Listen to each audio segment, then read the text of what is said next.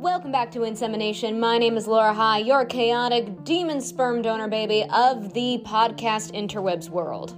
Today we are doing part 2 with Dina DNA, the lovely, wonderful, amazing genetic counselor who is doing my genetic testing for the very first time.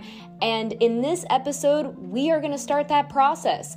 You are now going to watch me go through essentially the question and answer period with Dina as she goes through my family medical history so that you guys can decide whether or not this is something, a path that you want to take for yourself. And now you can know what is involved in going to see a genetic counselor. Gotta say, I'm a little nervous about this. But before we start, let's do a little housekeeping. If you haven't, please like, subscribe, comment to this podcast. It would really mean a lot. Leave a rating. It would be delightful of you. And of course, October 15th will be the very first protest for donor-conceived rights in New Orleans outside the ASRM convention. We'll be gathering at 11 a.m. and we will be leaving at 3 p.m. All information on the protest is at www.laurahighfive.com. There's a little tab that says protest. Please join us in New Orleans. We must show solidarity in numbers as we fight for donor-conceived rights and remind ASRM that donor-conceived children should be their first priority, not the banks and not the clinics.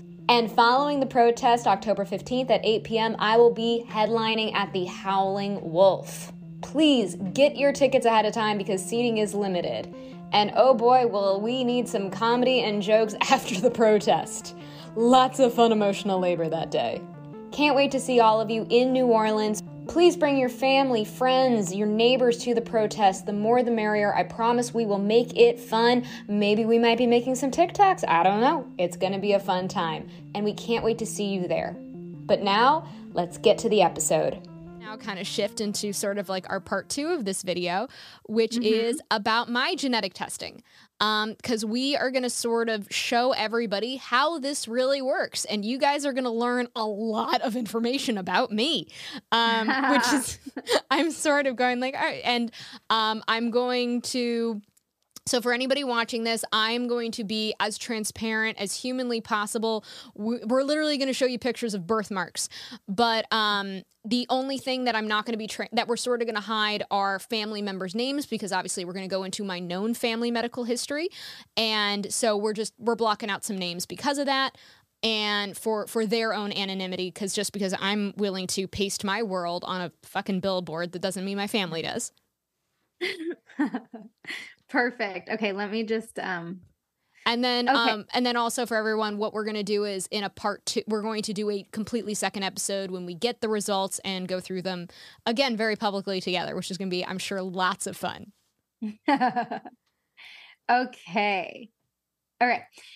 So I'm going to start off by kind of just explaining this is kind of a public genetic counseling session, right? So it's not going to be exactly what somebody would go through when they were doing genetic counseling. Also, the way I do it is a little bit different than other people. Everybody has their own style.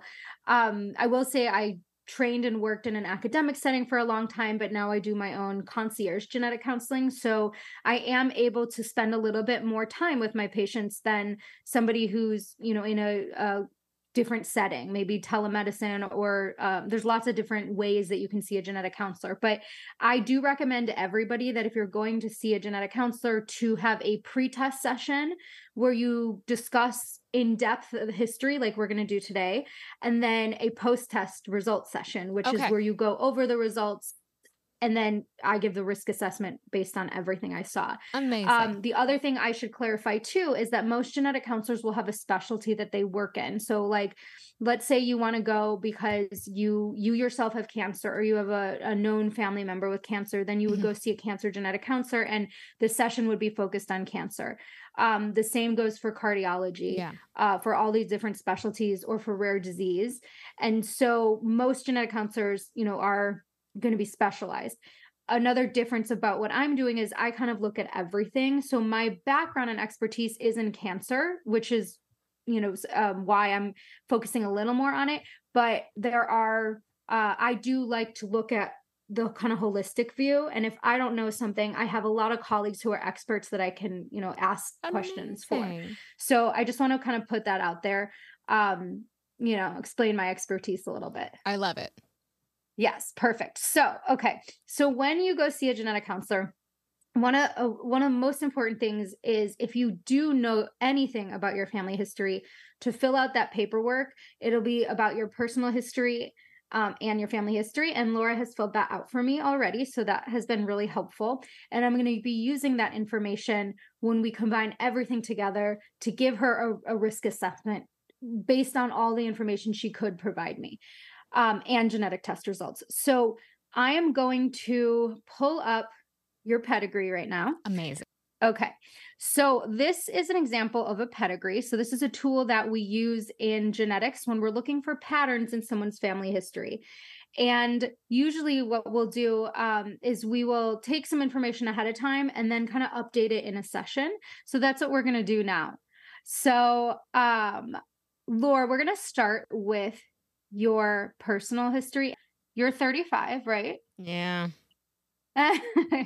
And you don't have any children, right? No, we're hoping to start conceiving next year. Okay. And that's something we'll get to too in a little bit. So I know you had reported that you had your pituitary mass diagnosed at 33. So in other words, a mass on your pituitary gland. And I know we talked a little bit before this. Were you able to get any information about what that was? Or if what it was called? It was a benign tumor located on my pituitary gland. And it was very, we caught it early enough to where it could be treated with medication instead of getting a surgery. Okay. And so with that, a lot of the pituitary masses that we see are benign. So they're usually pituitary adenomas. Do you remember, was it called that? Was it called a pituitary adenoma? I believe that that sounds correct. Okay. Yeah. And that, and usually it's not that that's necessarily cancerous, but it can secrete hormones or cause an issue with the hormones in the pituitary gland. Was that what was happening? Yeah. It was secreting prolactin. And the prolactin is is the hormone that I would say like would allow you to like breastfeed. And what it was doing to me was I was having like incredibly high levels of prolactin, and essentially my I like stopped having periods, or I was having incredibly infrequent periods, and I was also having my anxiety was through the roof. I was exhausted. Also related, because we saw this once I started going on medication. My cholesterol was incredibly high. That's another one. Yeah, those were. And my digestive system was just completely off. Like it was really messed up. Okay. Those were all of the things that we found. Do you remember, did they ever call the mass a prolactinoma? Oh, God, I don't remember. Okay. Okay. Because that would be a type of this pituitary adenoma. So did they, okay, and I know it was treated with medication. I've been on the medication for a year and a half, and I'm going to be on it probably for another year and a half. Okay. Okay. But so we have done an MRI, and the tumor is gone. Oh, great. Yes, okay. I am tumor-free now, but we tried taking me off the medication for a little bit, and my body started immediately, like, reverting. So they're hoping if I stay on it for another year and a half, it might jumpstart my system to actually start working on its own better. Okay. That's, I think, the goal. Okay.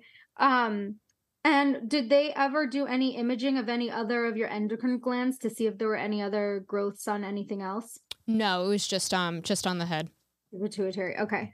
And for anybody who's wondering, my pituitary gland, it's like a little pea sac that like hangs off the brain right behind the eyes. Yes, and it's also responsible for growth hormone production. So the reason I'm asking about that is that this is going to be a really good example of how we use your personal history mm-hmm. when there's a lack of family history. So when we think about pituitary adenomas, mm-hmm. They're a rare occurrence, but they can happen for an isolated occurrence, but they can also be part of a syndrome called MEN1, which is kind of a rare syndrome, but in order for you to fit criteria, you would have to have some family history of something that's known, right? Or you'd have to have another kind of like mass that's been found or some other signs of it. Okay. And so this is a really good example of when not having some family history kind of makes it so that you may not fit your insurance criteria for doing this testing. And some people may argue, well, okay, just having a pituitary adenoma alone may not be enough. It's not really enough to, put somebody to have someone meet criteria for testing for this. But because you have some absent family history information, and because we're going to be doing a large panel anyway, I do think it's going to be important for us to test all the genes associated with these kind of endocrine growths. Okay. Does that make sense? Yes. No, that absolutely makes sense. I don't know if this helps. But it definitely seems like this was tied into it was when I got my period when I was 13. Since mm-hmm. I was 13, my period has never been consistent. I've mm-hmm. always missed months every single year. Okay. It has always been that way. And when I initially connected to two of my donor conceived siblings, they also said that they also had really struggled with hormonal disorders as well, and also with menstruation. And so it's something that, and this kind of issue does not seem to be presenting whatsoever anywhere on my maternal side. So mm-hmm. it looks like we have some kind of hormonal disorder from mm-hmm. the donor side. We just have no idea what. Okay. Yeah. So yeah, when it comes to abnormal periods, I think there's a lot of reasons that people can have abnormal periods or abnormal hormones. And unfortunately, I don't think we even know all of them at this point in time. But if it was associated with whatever is associated with this pituitary mass, then, we can look for some of those associations using this genetic testing. Amazing. Yeah. But I don't think that it's going to necessarily explain it. Just because there's, again, you know, a lot of reasons for this, and it's really mm-hmm. hard. Did you talk to your OB about, or, you know, your gynecologist about, what might be causing irregular periods? Did anybody ever do any testing for that? This is what the test eventually led to, was go see an endocrinologist. Oh, okay. Your prolactin is out of order. Did your half-siblings also have that? Did they have an endocrinology workup? They haven't had a pituitary. Neither of them have had, at least the two that I've spoken to, no one has a pituitary mass, but they also have hormonal issues as well. So they had imaging, and they know they didn't have a pituitary mass? They've been tested for prolactin, and prolactin is not popping up. Okay. Because that's why I got the MRI, was because my prolactin mm-hmm. was skyrocketing. Mm-hmm. Right. Okay. Okay, so they've been tested for endocrine, for the hormones, but mm-hmm. they didn't have the same prolactin issues as you. Okay. No, they had other issues. But yeah. Okay. They had other reasons for their abnormal periods? Yes. One of my sisters was having fertility issues. And she really struggled to have her first child. And that uh-huh. was over years and years and years. My other sister has like a slew of autoimmune disorders. Okay. Including one. She has one. Where she cannot process toxins. Okay. Do you have a name of that? Do you know the name of it? One second, and I will pull it right on up. Okay. Yeah. Yeah, so I think it sounds like it could be these irregular periods could maybe be from different reasons, from different causes. If yours was found to be from this cause and theirs was from other causes. So I don't think that the genetic testing we would do would be as helpful for the irregular periods, but I think it will be helpful at least to rule out the syndromes associated with pituitary masses. So my sister, that is S, she has been diagnosed with CIRS, biotoxin illness. But yeah, that's the information that I have about so far, essentially with my siblings. I have known two other donor-conceived siblings, and then my donor has two children of his own. I have no history from them whatsoever. Okay. So in looking at the rest of the stuff, so you shared with me that you had migraines that were diagnosed at 12. Yeah. Did they ever find how often did you have them? When I was 12, I was getting them almost every day. Oh my gosh. Okay. And you said you were hospitalized twice for them? Yeah, hospitalized twice. I was at most, I remember I was on 13 pills in the morning and 7 at night. Okay. Wow. I was like a pharmacy. Yeah, it was not good. How long did that last for? Like 2.5 months. Okay. And did they ever find like a cause behind that? What eventually we sort of found was that it looked like we did eventually like a scanning of my spine. Mm-hmm. And what it looked like was my atlas bone was like pinching slightly my spinal cord. Okay. And so then did you get it that, did it like, did, do you do anything to change that? Physical therapy was a big one. Okay. And that helped? Yeah. Oh, that's wonderful. Okay. So you didn't need surgery? No, no surgery. It was physical therapy, and it was like a very specific form of chiropractor. Okay. But it was a lot of physical therapy was really it. Okay.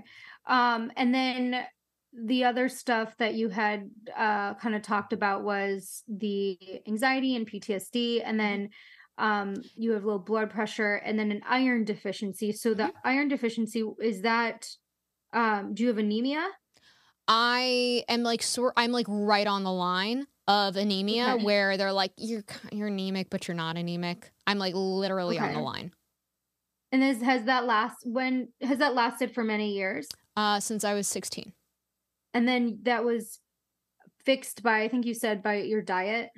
Yeah, I have to. We went through so many different trials to figure out how, but I take 120 milligrams of iron every day, along with eating red meat a couple times a week. Okay. And then you've had a mole removed, and that was, did they tell you it was precancerous or benign? It turned pink and made them very worried, and they were like, let's just take that sucker right out. Okay. And it was a big surgery. Like they like really dug into the roots. And do you remember the name of, like, do you have any information about the pathology of what was removed? No, I have no idea. Okay. Yeah, it was a long time ago. That's something I might request just to kind of get a whole picture.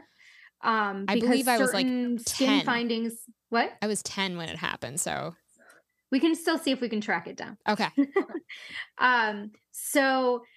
So when we do these kind of genetic risk assessments, sometimes there are certain benign flags that we look at that are completely benign in and of themselves, but can be pieces of a puzzle or can be clues that something else may be going on or that can be kind of connected. So that's what's so interesting about genetics, is that you can have a genetic mutation that causes a certain syndrome or a certain condition or certain risk.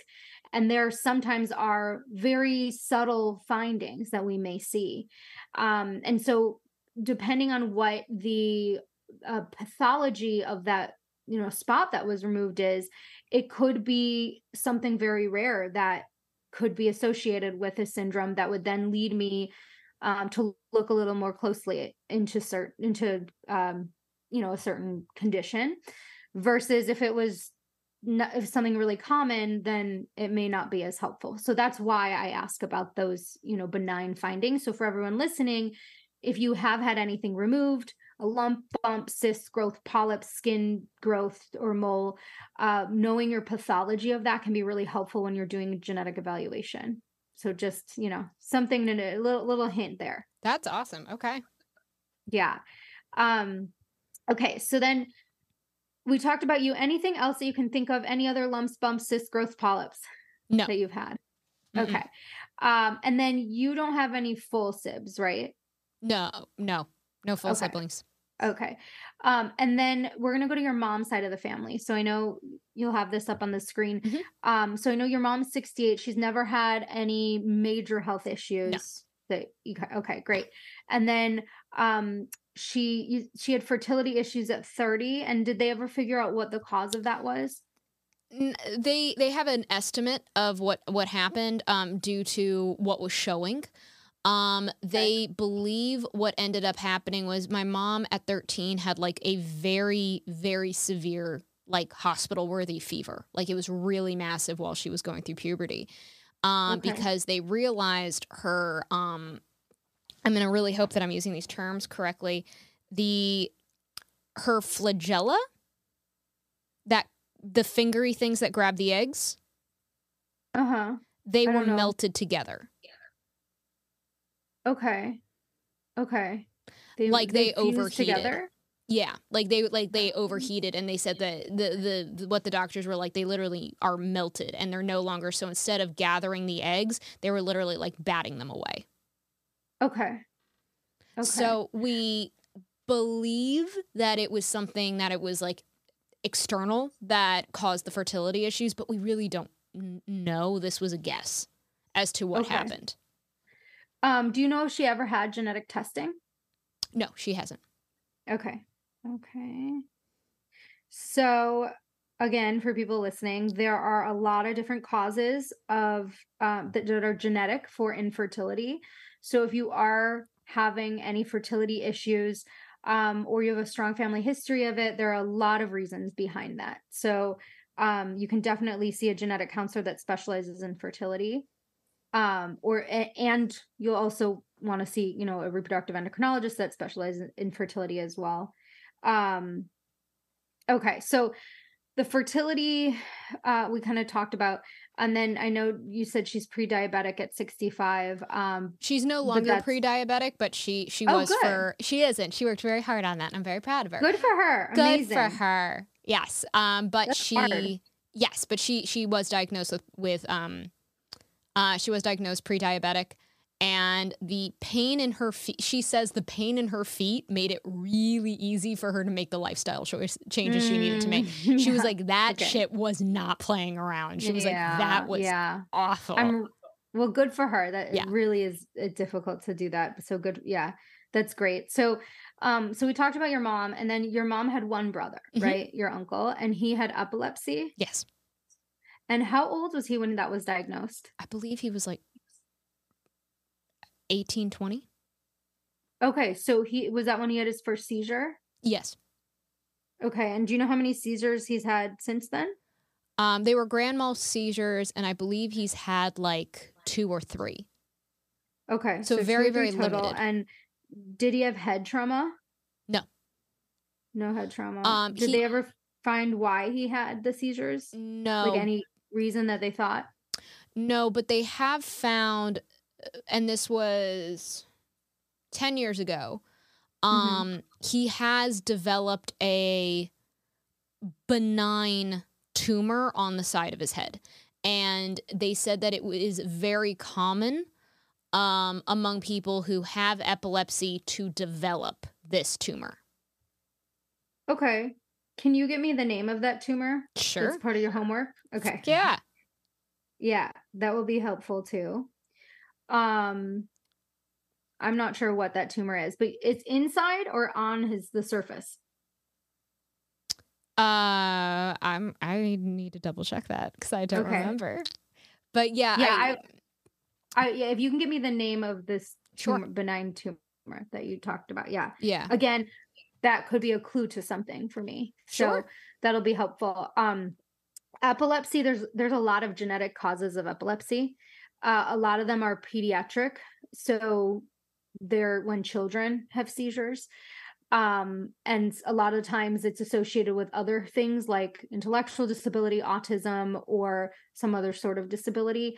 So usually when it's adult onset and it's a few seizures, it's less likely that we would find something on a genetic test, but I am really interested in knowing what this benign tumor is because that could clue me in to some other thing. All I remember from it was that he said that it was very common with people. It's like a side effect of epilepsy or seizures. Yeah, I'm really curious to know what that is. Yeah, sure. No, I will text him and ask.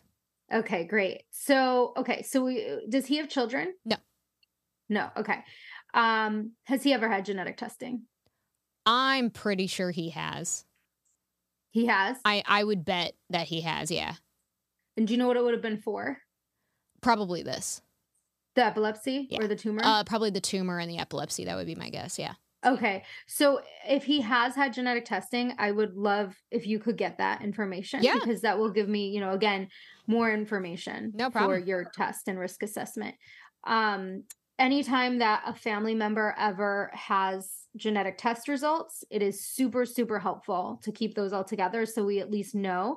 And oftentimes I'll find that a family member had a test and like they'll have something of some variant in there that wasn't really fully discussed or maybe that they didn't really they didn't get a full explanation of, and then it actually is very important for their relatives. That happens sometimes. So anytime there's genetic testing in a family, always, try and collect that if possible. He's cool with that. I'm just giving tips to your listeners as I'm also talking to you. No, this is great. This is why we're doing it this way so people can understand this. This is why. Yeah.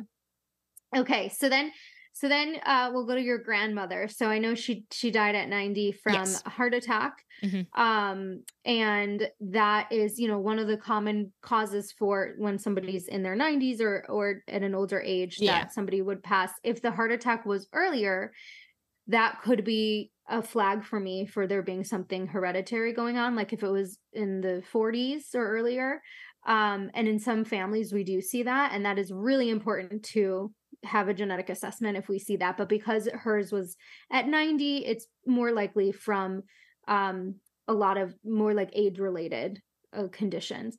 And then I know we had talked a little bit earlier that she had some psychiatric disease and some dementia as well. Yeah. So again, this is full disclosure to everybody, because this is definitely complicated and this is heavily talked about in my family because we are kind of all on the lookout. So my grandmother is one of five, and two of her older brothers passed away in World War II. So we're really down to three of them, three of these siblings. But she and them presented massive mental illness, and her diagnosis was a little tough because she was so much older when she was getting it done. But she was diagnosed with, she had a very low IQ, but she also, and her diagnosis changed a lot, but it kind of fluctuated, definitely depression, between like psychosis, narcissism. I think sociopathy was once on the table as well. And this was her and her brothers as well. All of them were unfortunately had very violent tendencies and were very, very abusive. And it seemed extremely like all three of them did all of them did very, very similar things, to the extent that like my grandmother had multiple restraining orders against her from strangers, and one of her brothers went to jail for assault. So this is like massive problems. But and here is the thing that always kind of got my family and I. Because obviously all of us were sitting here going like, oh shit, what's going to get passed down to the rest of us? Because it was just so serious, and how they, affected everybody in the family, their parents have been described as nothing but the sweetest, kindest individuals. There has been, nobody in the family has said, like, there wasn't any, no signs of abuse whatsoever. They genuinely, no one in the family thinks the parents were abusing. And then the other section is no one else in the family has shown any form of their level of violence. Nothing. No one has been diagnosed with anything like that. They've only been diagnosed from things that has been caused from trauma due to how these relatives treated them. And then we kind of all sort of sat back and kind of were like, well, okay, what the hell could it be? And then we kind of remembered that my great-grandfather worked heavily with lead paint. Heavily with lead paint. And we kind of, and how they were exhibiting themselves really lines up well with lead paint, with lead exposure. We don't think that it is genetic. We think that it is very much kept to that generation. But I always mention it as, because obviously we don't know, we don't fully, you know, will ever probably know what happened to them, but it is a very unfortunate part of my family's history. You know, my grandmother was institutionalized in the 60s. She had shock therapy in the 60s. Like, it was heavily serious, but there's a lot of variables that we just aren't sure mm-hmm. of. Yeah. And I think that's a good example of how an exposure can sometimes appear in a family and, yeah. and cause disease. You know, with it being all the siblings and not in other generations, if it's yeah. truly, you know, how the pattern works, it does make sense for that being some sort of exposure relation. We would assume it would have popped up by now, because even like my generation of cousins, they've had children now, like, nothing on their level has popped up at all. Not even, yeah. not even close.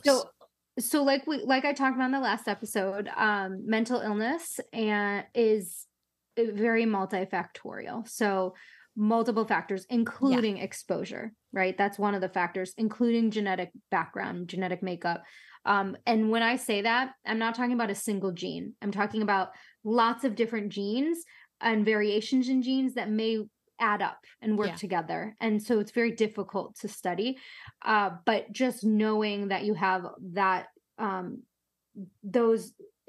can't test for it. Yeah. But when we know that this exists in a family, it's important at any mental illness, to be looking out for that in other members. And if they do start exhibiting signs of it, to seek help, you know, quickly, because my other guess, my assumption here is that generation may not have had really good psychiatric health care, I'm guessing. They lived in Kansas in the 1930s, and then Washington State in the 40s. So yeah, I don't think 30s and 40s. So I don't.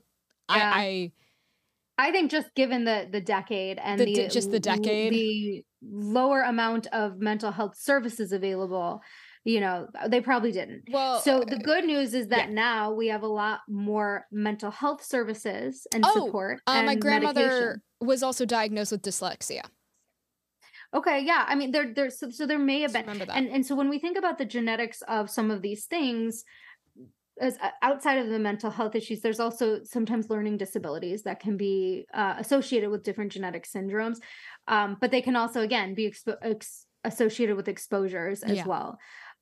Even in utero, right? So there's a lot of, it's going to be impossible for us to ever find the cause, but we can kind of think about that and use that information going forward in these future generations to just be on the lookout for any of these and make sure people get help. And their help is so much more widely available today than it was for our parents and grandparents. And I think that that's so important, right? Yeah. It's going to be so much more helpful. Oh, and it's always something that, like, with my grandmother, you know, there was no way she got near, like, it was really yeah. upsetting, because she did not get any kind of help that she needed. And it really sucks, because she caused a lot of pain. She caused a lot of suffering, but she herself mm-hmm. suffered so much, and you yeah. could see it. Yeah.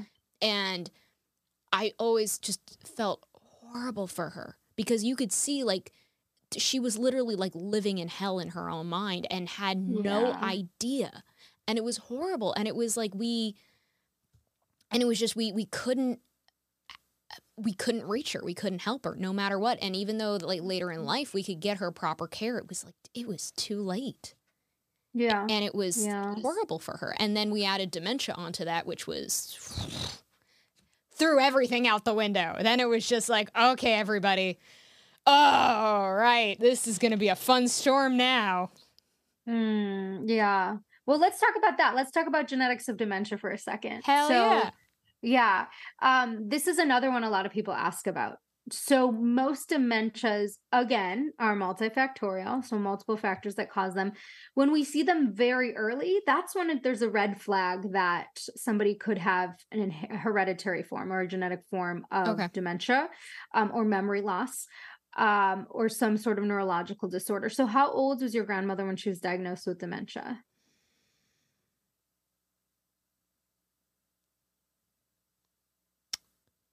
I'm going to guess it was around 80.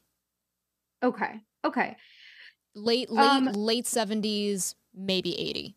So that, so that wouldn't be considered an earlier onset dementia. So there would be no, you know, genetic test. Now, there are genes that are risk factors that some people may find on direct-to-consumer tests, specifically ApoE, but they're really only, again, a small piece of the puzzle. And I have another video on that that we can link as well. We're going to have to make a list of all the videos to link. But if you're interested in learning more about that, I have a video on that.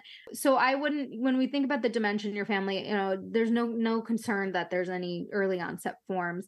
So I want to move to your grandfather, who had emphysema. Was he a smoker? Yeah, he was for, he started smoking and then stopped. He must have been, he was smoking four packs a day.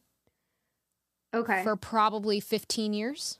Okay. So he had high, you know, tobacco smoking history. Yeah. Most likely, you know, that explains the lung issues.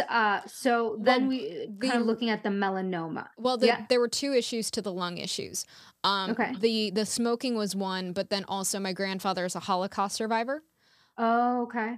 So he was in Auschwitz and Mauthausen, and what happened in Mauthausen was he got sick with tuberculosis. Oh, okay. And it obviously didn't get treated there because healthcare wasn't great on the camps. Just little, in case anyone just didn't know, wasn't great. The doctors that were on staff were not good. Just don't go see them. Well, no, they were not doing medical care. They were doing medical experiments. Yeah. Which my two great aunts were also victims of the science experiments. Oh, yeah. No, they, a massive trigger warning to anybody. This is about to get very, very gross and violent. So it just take a pause for 5 seconds. But if anyone is interested, one of my great aunts, well, for both of them, what they did was they would break their bones to just watch them heal. Oh, my God. And one of my aunts, they took a kidney out of her because they just wanted to see if she could live with one kidney.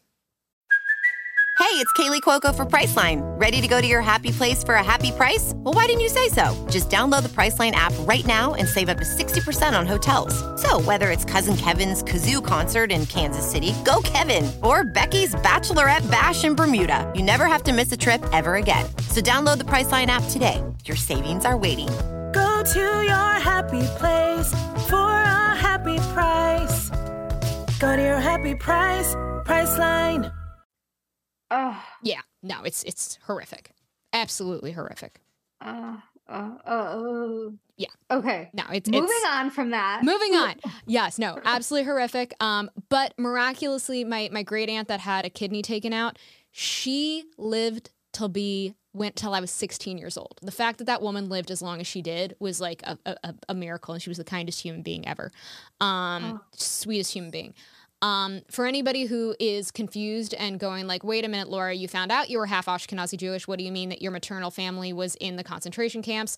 My family were Roman Catholic Poles. They were part of the Polish underground, which is basically like the citizens of Poland. Like it was like their kind of resistance. So my family all participated within the underground, and they were captured and sent to the camps as political prisoners. So because I always know that people are always a little confused by that, but that was why. Anyway. Oh my God. Wow. Okay. Sorry. It's everyone always asks, and I'm realizing like, oh shit. I was going to ask that too. Yeah. Yeah. But so my grandfather had tuberculosis, was never treated. The most he was given was like, so yeah, he had like a skyrocketing fever. He was able to finagle like, I think like some kind of aspirin of some sort, which is a whole nother story. But so there was scar tissue damage in his lungs. And then we added the 4 packs of day. Okay, yeah. So long story short, the dude had all shit that was lungs. Exposure related. Yeah. This was all like really like awful. Okay, yeah.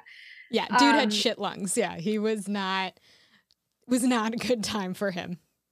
Okay, so let's move on to the melanoma. Yes. Because this is another important topic. So out of most skin cancers are not usually part of a single gene syndrome or hereditary. The vast majority of skin cancers are caused by sun exposure. Surprise, surprise, right? Which is why it's so important to wear sunscreen as much as you can, and practice safe sun health. Which my grandfather did not. Just want to throw that out there. My grandfather did not do that. He did not believe in sunscreen, and he lived in Florida, and he was just like, ew, no. So, surprise, surprise, the sun exposure thing. So when we think about skin cancers, there's usually basal cell, squamous cell, and melanoma. And they can all be part of different hereditary cancer syndromes, but the main one we think about is melanoma, which is the most aggressive one. And there are several syndromes that can increase the risk of melanoma, but usually when we see it in someone in an older age, on an area that's highly exposed to the sun, and in someone who has a history of high sun exposure without proper sun hygiene, it most likely is not something hereditary, right? That's most likely exposure related. We tried so hard to warn him. We tried so hard to get him to put on the fucking sunscreen. Well, you're warning all your listeners. My God. Now. He had chunks of his nose taken off, and we were just like, dude, wear the fucking sunscreen. And he was like, no, it feels too greasy. I don't like it. And we're like, oh my God. And he's like 100% Polish, so like super fair skin, and we're just like, wow, dude, you are not sun friendly. Okay, are you? Yeah. Well, I think the sunscreen is way easier and to get.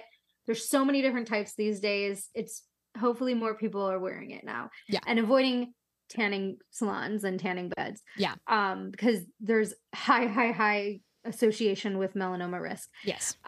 So anyway, so those are the things that I am seeing in your family. So part of this genetic counseling session is, going through the different things and thinking, is that a flag for me, right? But a lot of my training is looking for these flags, looking for these patterns. And so when I look at your history and your mom's side of the family, the biggest thing that stands out to me is your pituitary adenoma, because it is something that is more rare, and it can be associated with the syndrome I talked about. And we don't know your father's, any of your paternal history, your biological, your donor's history. So, so in doing that, so there's a few different tests that I would recommend for you. So we can kind of talk about these tests right now. One is I'd like to do a panel of the genes associated with pituitary adenomas. Okay. But because you have Ashkenazi Jewish ancestry on your paternal, on the donor side, I also want to make sure that we're testing for BRCA1 and 2. That very much, that was a thing that I definitely knew I wanted to do. Yes, yes. So in doing that, because of the way that the laboratory works, it's the same price, whether we are looking at one gene or 100 genes. And so I do want to tell your listeners this. So usually if somebody fits their insurance criteria for genetic testing, which they often do, when there is family history, right? Then I can get it covered by insurance. However, because you don't have any known family history, this probably won't fit criteria. Yeah. But the out-of-pocket cost for this cancer panel that I'm thinking of, no matter how big the panel is $250. Okay. So pretty affordable, right? We can look at all the cancer genes at the same time. So what I was going to say is, because we don't have history in half your family, and we're already, paying for a panel, doing a panel, we might as well look at all the cancer genes at once. Yeah. Right. Just to, throw that out there. So, and for the record, I just want to state, I think it is unfair at this point for any donor conceived person. The fact that our genetic testing is not covered by insurance is absolutely ridiculous, because we need it tremendously. Mm-hmm. And I think it's absurd. Just quick little point, but yes. Yeah. And I think in some people we'd be able to get it covered based on their known history on the other side, but your other side doesn't have any cancer. So, now the other thing, is that there are genetic counselors that I've spoken to that have been able to get adoptees and donor conceived testing covered with different loopholes, which is another benefit of seeing a genetic counselor, right? That's like part of our job, is trying to navigate insurance. If that $250 seems like a lot, because for some people that is a lot of money, there's financial aid available at many of the labs. So if you fit criteria for financial aid, that's something that we can do. There's also different programs that will sometimes sponsor testing. So depending on your personal, again, history and the known history you do have, you may fit criteria for one of those and you can get testing covered that way. Okay. So my bottom line for all of you is that the cost should never be a barrier. And if it is, talk to a genetic counselor, because we can try and find a way to lower the cost or provide you testing at no cost. That's incredible. That's great to know. Everyone should be able to get this testing if they want it. Right. Yeah.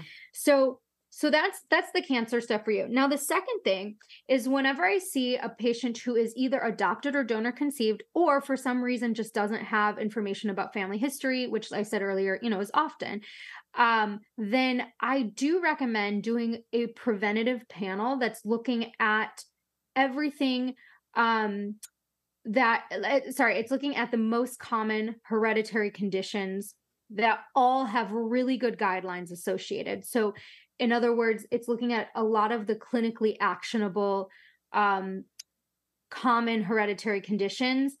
And I think that it's really good for people that don't have family history information, because you're at least ruling out the things that are big red flags that would really change your medical care.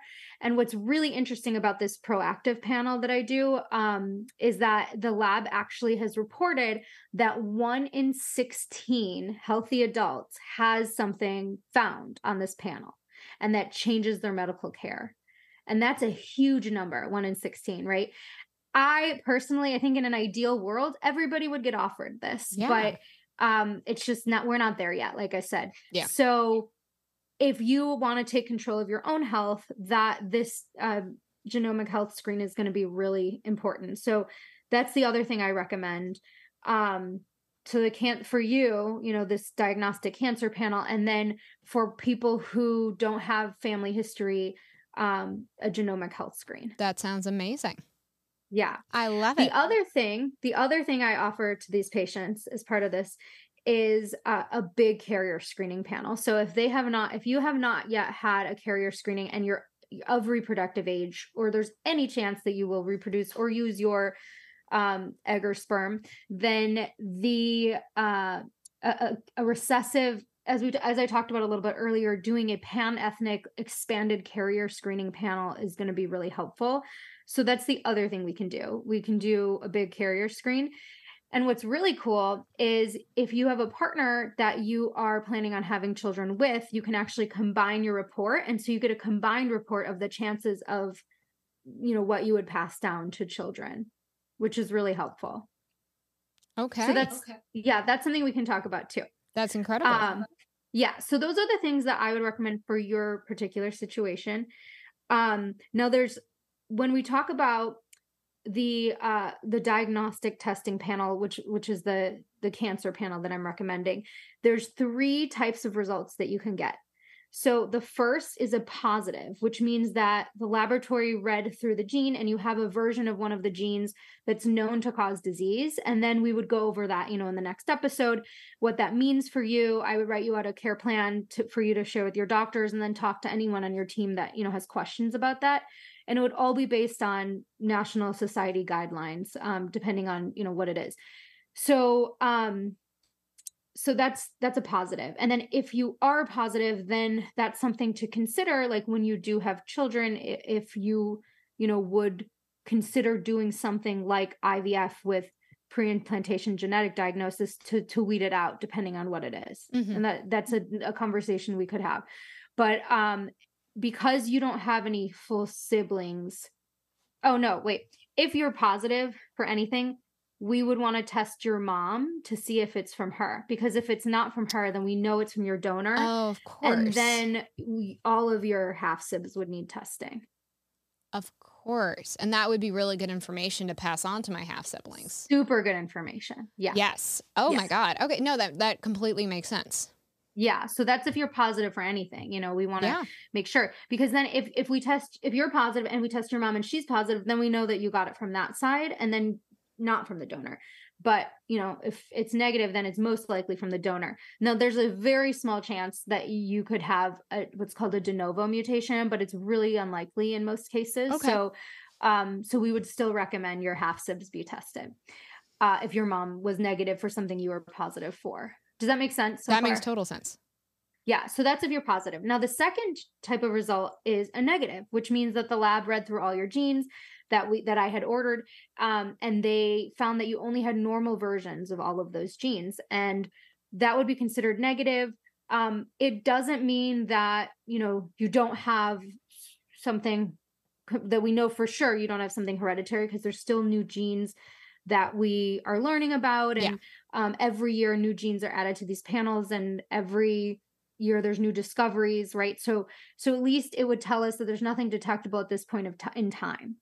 And so if that's the case and you're negative, then there's no recommended screening for relatives. And there's nothing that we would think about when it comes to, you know, family planning. Now, the third result is it's called a variant of uncertain significance, or a VUS. And all that means is that the laboratory read through your genes that we had ordered, and they found a version of a gene that's less common. And if it's less common and we don't have a ton of evidence on it, even though most of those are just normal human variation, they have to call them this VUS until they are reclassified. So as more people test, we learn more about these variants, and many of them will then be reclassified as just normal variation and taken off the report. So like, okay. Usually I tell people like probably more than 90% of them will be benign. And so we treat that as a negative result, but we watch it over time. Yeah. So that's something, you know, if that does get reclassified, I'd reach out. I'd also recommend anyone listening, if you've had a VUS in a test, to reach out to the person that ordered the test every year or two, just to see if it's been reclassified. Now, in the small chance that it actually is pathogenic, meaning a positive result or disease causing, then I would reach back out to you, and we would then alter your treatment based on that once there's enough evidence to say so. But because most of those variants end up being benign, like I said, we treat it as a negative result. Okay, that makes a lot of sense. Okay. Yes. So that is something that doesn't get explained to a lot of people. And again, I have another video on that I'm going to share with you. I think at this point we should just put your channel in, but I have so many videos, so I'm going to just give you like the specific ones too. But there is one specifically on variants of uncertain significance that I think are really cool. Some genetic counselors call them VUS. I call them a VUS, but it's just, you know, the way that your practitioner, you know, defines it.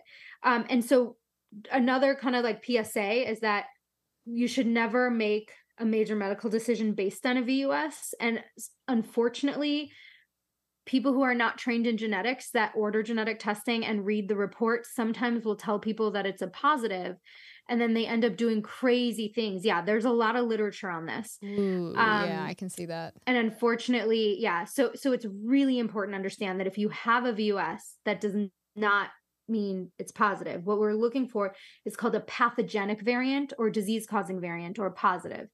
That's the only thing that we're going to make any changes about medical care based on. Does that make sense? Makes a lot of sense to me. Great. Okay. The last thing I go over with everybody is this little question about insurance, right? So do you have life insurance? I do not have life insurance. Is that something that you would ever want to get? Yes, it is. Okay. So, literally, my husband and I were just talking about it, going like, we should do that. Let's do that soon. Yeah. So, so in the United States, at both the state and federal level, there are protections against genetic discrimination. The federal law is called the GINA, or the Genetic Information Non-Discrimination Act, and it prohibits health insurance and employers from using your genetic test results against you if you are asymptomatic. So in other words, if you are found to have a mutation, let's say BRCA, for example, like we talked about earlier, and you don't have any signs of the condition yet, but you have an increased risk, then any employer or health insurance cannot use that information to raise rates, deny coverage, make employment decisions, raises, anything like that. That would be illegal. However, that law does not apply to life insurance at this point in time, or disability or long-term care insurance. So technically, life insurance companies can ask if you've had genetic testing, and it wouldn't be that they would get the testing. It would be them asking you if you've had it. And if you lie, then it's technically insurance fraud. So what I tell everybody is, if you're going to get life insurance, to think about doing it before you do a genetic test, for, you know, health risk reasons, and getting that plan locked in place. And then if you get a positive result, you already have your plan locked in place. I think I'm going to be doing some very fast work in the next couple of days. Yeah. Yeah. Okay. And that's only once you get your result. So if you don't have your result, they're not going to wait out till you get your result, right? It's like they're going to ask if you've had testing, what the results are. And you can say like, I haven't, if you haven't gotten the results yet. So yeah, you can still send in the test, but yeah, sometimes I'll tell the patients like, I'm not going to give you your results until you have your life insurance plan. Yeah. I think my husband and I are going to be doing I think we're going to be looking at some life insurance plans tomorrow. I think that's what's going to happen. Yeah. But that's a really, really good tip. Just to clarify, GINA also doesn't protect people, and there's certain specific situations that it doesn't cover. So like employers that are under a certain amount of employees don't have to follow it. And then also I believe the U.S. military is exempt. So there are certain situations and certain federal programs. Okay. So if you are somebody that falls under one of those categories, again, I have another video on this. Then you can, I would check before you do genetic testing, because that it's important for people to know that information. But everybody should look at life insurance because these laws just don't protect us yet, you know, at this point in time. Yeah, absolutely. From discrimination. Now, the other thing that's really important to understand about that is that if you do, let's say you have one of these mutations and you do have cancer, or you've had a cancer before, the cancer itself or the symptom itself will be the factor that would cause discrimination, and not the genetic test result. So in other words, if you were to try and take out life insurance and they found out that you had cancer, that would probably be a reason to be denied coverage or have your rates raised, and not the genetic information. Okay. So the GINA does not protect you if you've had symptoms already. Okay. It's only if you're asymptomatic. Yeah. And then there's, you know, the Affordable Care Act is what protects people with pre-existing conditions, which is separate, right, from the genetics. And GINA was signed by a Republican president. So a lot of people will say, well, what's the likelihood we're going to keep it, you know, with all the Republicans taking away some of the health, you know, stuff. But it was signed by George Bush. So it's not one that seems to be under any danger right now. Okay. Well, Yeah. Amazing. Yes. Yeah, I believe. Yeah. So Laura's getting life insurance this week is what's happening. Yeah. And it also doesn't count. So it doesn't count for carrier screening, because carrier screening is not, does not affect the person who's the carrier. That's not something you need to worry about doing. It's for when you do testing for yourself for conditions that you may develop. Okay. So that's my whole insurance spiel.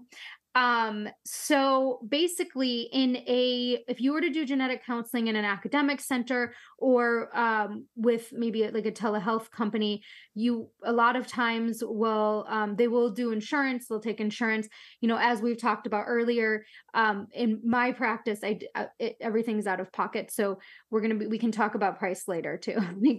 I don't think we need to talk about that on live, right? Yeah. We can talk about this one later. Okay. And I'm trying to think if there's anything else. You can cut this part out because I'm so if any of my listeners are listening to this and going, oh my God, I need to go through this exact same thing. I want to get tested for all of these things. Where can they find you? Yeah. How can they get these amazing services? This is called Malibu Genetics. So you can go to MalibuGenetics.com and go to I believe it's like the pricing tab or the contact tab, and you can fill out a form.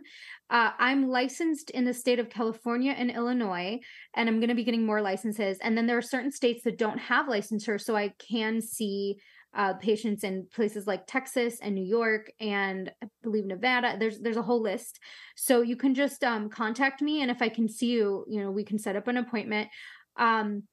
I don't take insurance, but you could submit on the back end. If that's an issue and you'd like to see somebody that takes insurance, then I can help you find somebody that's local that will take insurance. But unfortunately, for people that may not have like a strong family history, you may not be able to get testing covered by insurance, but you may be able to get the session covered. So just reach out to me and I can help you figure that out. So that's how you can find me. I also do a lot of content creation. I know we're going to be putting a lot of my links because I've mentioned so many subjects and videos. But I go by Dina DNA online. I'm on Instagram and TikTok and YouTube, and plan to be doing some more videos and stuff. So happy to answer questions. You can send me a DM.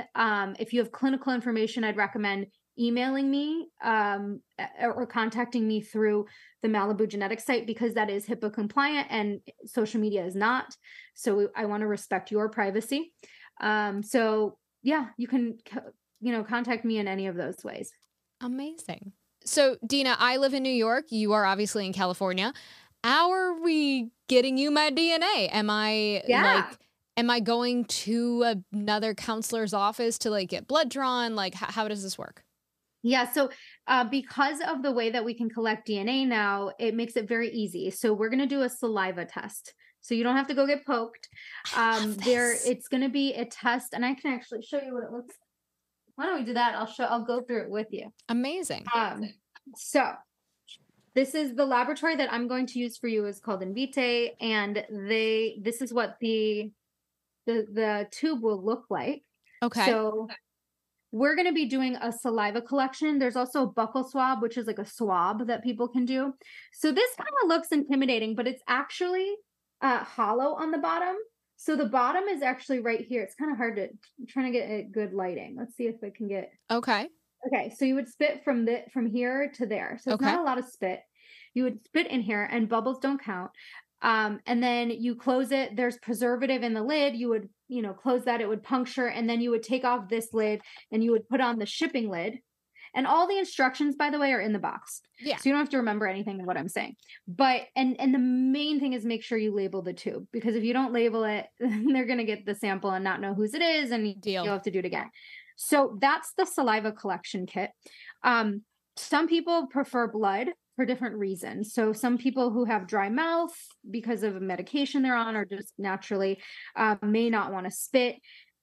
So there's some benefits to doing blood over saliva. So one of the benefits is that if you're doing RNA testing, which is another type of testing we do when we want to look even deeper at someone's genetics, then we would need blood. Other than that, all of these tests can be done with saliva or the buccal swab. and it's just as good. We get the same amount of DNA. It's we're looking at the white blood cells or the leukocytes. That's what contain the DNA, both in your saliva and your blood. The only thing is that saliva is a little bit more likely to be contaminated if you eat, drink, kiss, or smoke within 30 minutes of spitting. And so it's a little bit more likely to fail and they may request another sample. It doesn't happen that often for me, but I find that I like saliva better because you don't have to get a poke. You don't have to, go to a phlebotomist, which sometimes there's a fee for, but blood is a lot less likely to be contaminated. And if you had said to me, I want to do blood, then I can actually get the lab to send out a mobile phlebotomist to come to your home and draw blood. So that's another, possibility. No, I'm fine with spit. That's fine. What? I'm fine with spit. That's all good. Yeah. Yeah. Most people would prefer spit. Yeah. So I think the main thing is just to make sure that you don't eat or drink, kiss or smoke within that 30 minutes. Sorry to my husband. Even can sometimes affect it. What? Sorry to my husband. We're not making out for 30 minutes. For a few minutes, yeah. And then if you already are getting blood drawn and you can ask them to just fill another tube, then you can do a blood, draw as well. But it's very easy. And I find that almost all my patients opt for saliva and almost all of them go through very easily and quickly. So that's what I prefer. That's how we're going to do it. And so you'll get this box, like I said, and then inside the box, there's a prepaid FedEx envelope and you'll stick everything back in the box. And I'm going to have ordered everything already on my side. So you'll stick everything back in and you'll just drop it off at a FedEx location. And then it'll take like a day or two for the lab to get, and then they start running your test. Amazing. I love this. Yeah. Love it. Yeah. And you can also call them to come pick it up. You can call FedEx to come pick it up at your house if you are somebody that's not mobile or can't find a FedEx. And it's also really important to remember that it is a biospecimen. So it has to go in a special box. So when you go to FedEx, you make sure that, you ask them which box it needs to go in. And they'll know based on the color of the envelope. So that's how I do testing for people across the country. I love it. And I'm so excited to publicly go through all of this with you. Yeah.